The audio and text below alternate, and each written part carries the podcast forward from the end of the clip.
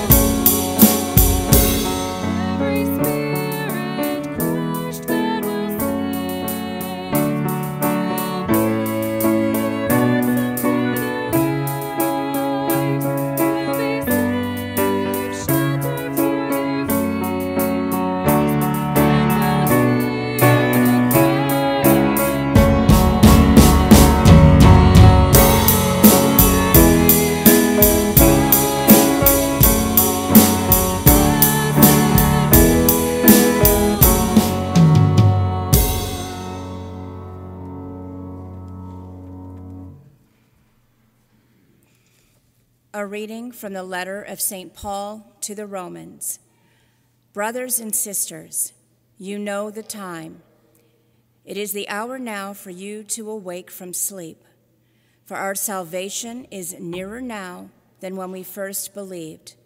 The night is advanced, the day is at hand. Let us then throw off the works of darkness and put on the armor of light. Let us conduct ourselves properly as in the day, not in orgies and drunkenness, not in promiscuity and lust, not in rivalry and jealousy, but put on the Lord Jesus Christ and make no provision for the desires of the flesh. The word of the Lord.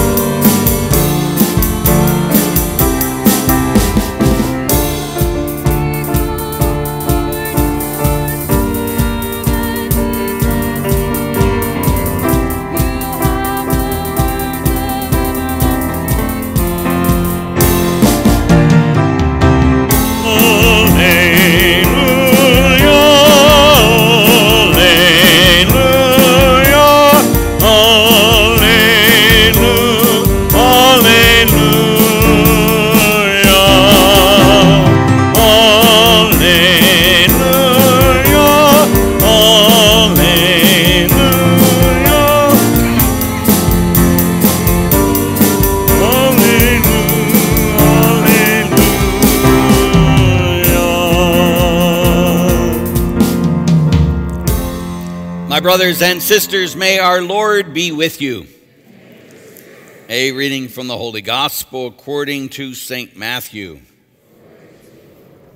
Jesus said to his disciples, As it was in the days of Noah, so will it be at the coming of the Son of Man. In those days before the flood, they were eating and drinking, marrying and giving in marriage, up to the day that Noah entered the ark. They did not know until the flood came and carried them all away. So will it be at the also at the coming of the Son of Man. Two men will be out in the field, one will be taken, one will be left. Two women will be grinding at the mill, one will be taken and one will be left. Therefore stay awake, for you do not know on which day your Lord will come. Be sure of this, if the master of the house had known the hour of night when the thief was coming, he would have stayed awake and not let his house be broken into. So too, you also must be prepared, for in an hour you do not expect the Son of Man will come. The Gospel of the Lord.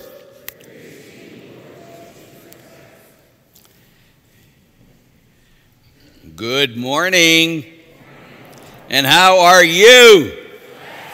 So good to see the church filled this Sunday morning. And as we come, uh, we start the new church year today. And so we got to be thinking about, you know, what resolutions I want to do, spiritual resolutions. What do I want God to be doing with me and for me this year? And so it all begins. At first, we start with the gospel. And if we start where it ends, it says, of course, so too you almost you also must be prepared for an hour you do not expect the Son of Man will come.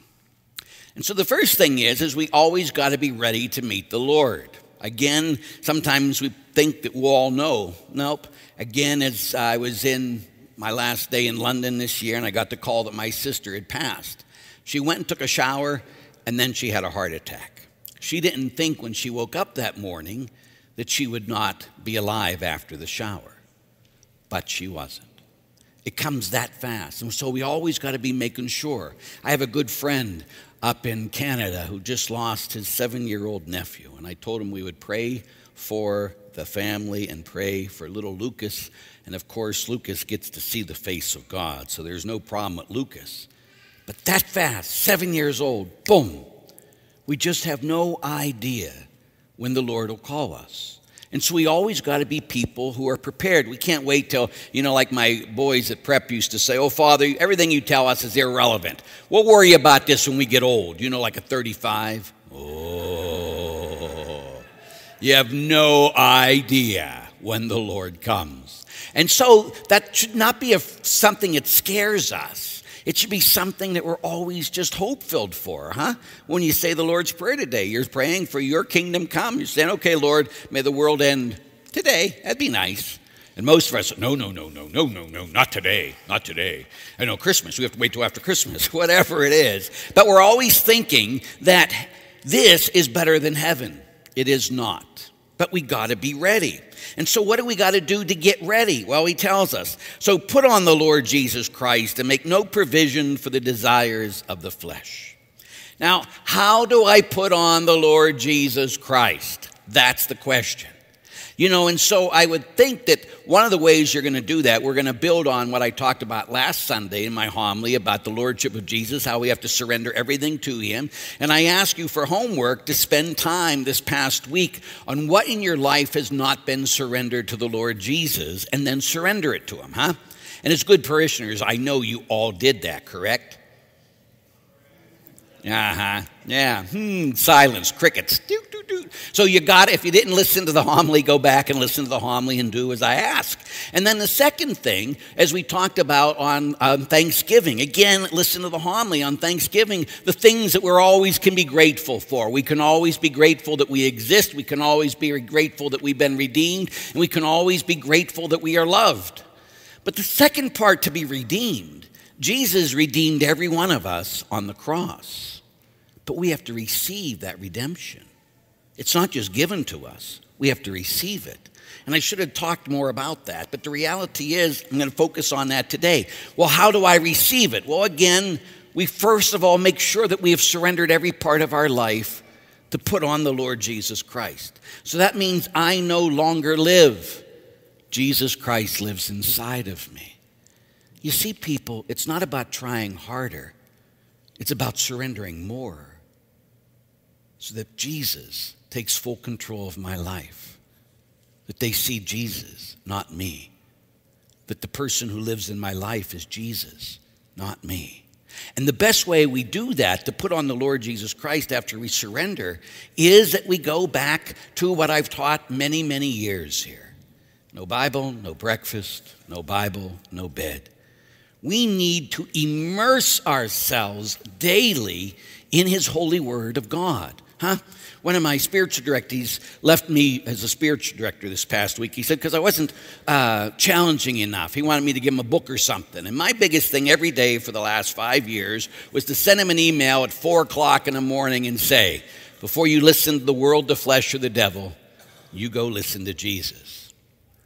Just as a pastor, my job isn't to tell you what to do. My job is to lead you to Jesus so he can tell you what to do. And that means you must immerse yourself in His Word every day. Think about this. For 20 years here as a pastor, but 30 years before that, I mean, not before that, but for 30 years total at least, I've told everybody no Bible, no breakfast, no Bible, no bed. Why? So that you listen to Jesus every day.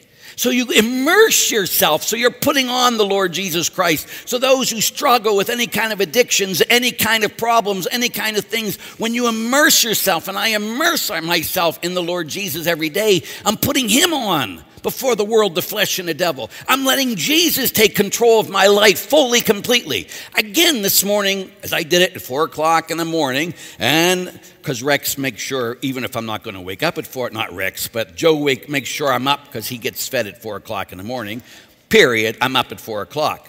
But then before I fed Joe, I sat there and I went to the Word of God. And this is what he said to me this morning 2 Corinthians 6, verses 1 to 2.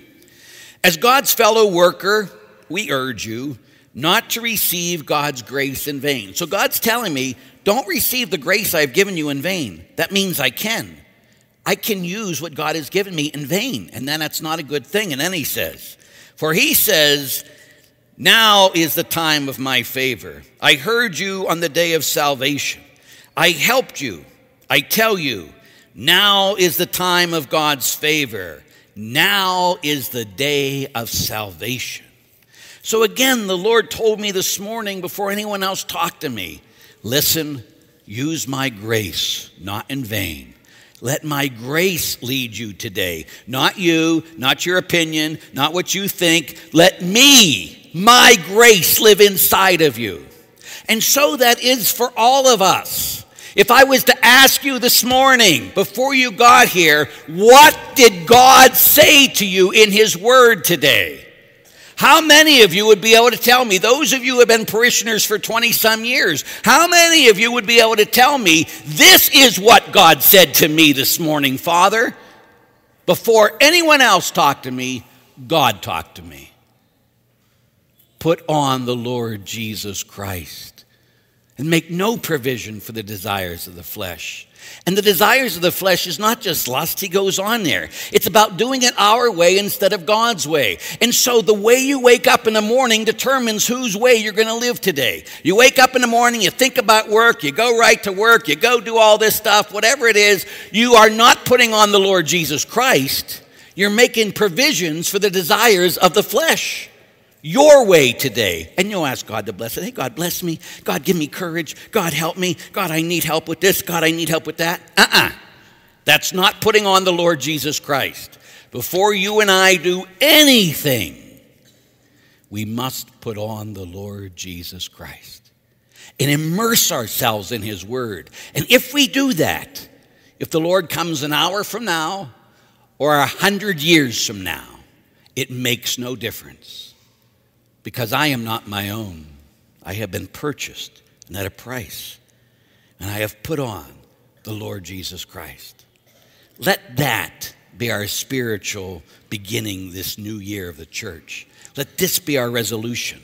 Never again for the rest of our lives will we listen first to the world, the flesh, or the devil. Never again for the rest of our lives will we wake up thinking about what I need and what I want and how can I get through this day. But for the rest of our lives, we will put on the Lord Jesus Christ by surrendering ourselves to Him and by immersing ourselves in His holy word. You got it? You get it? You gonna live it? May each of you know his love today and forever. Amen. Now, for those of you who are watching and are in Podbean and everything, this Tuesday, of course, and for everybody else here, is I Give Catholic. And I Give Catholic is this Tuesday, November 29th. And so this year, you can always tell who pastor priests are and who priests aren't pastors. This year, Christmas falls on Sunday, New Year's falls on. That means we lose two collections. Now, here is a par- parish, we pull in about 9000 a week. So that's almost $20,000 that we will lose this year for our collection. Now that scares a pastor, huh? So I'm asking that we participate in the I Give Catholic. Now you can also, I give, you can just go to I Give Catholic on Tuesday and then go to Erie Diocese, and you can also do it beginning today. It's already going, but just I Give Catholic. Everyone in the world's going to be doing it, and United, everyone in the United States is going to be doing it. So we just ask that you go and you help us out. Or if you don't want to do it that way, but we get extra money from that. But you can just go onto our website and say donate, and that would also help us out too. Or you can give double or triple or quadruple on uh, Christmas Day to make up for everything else.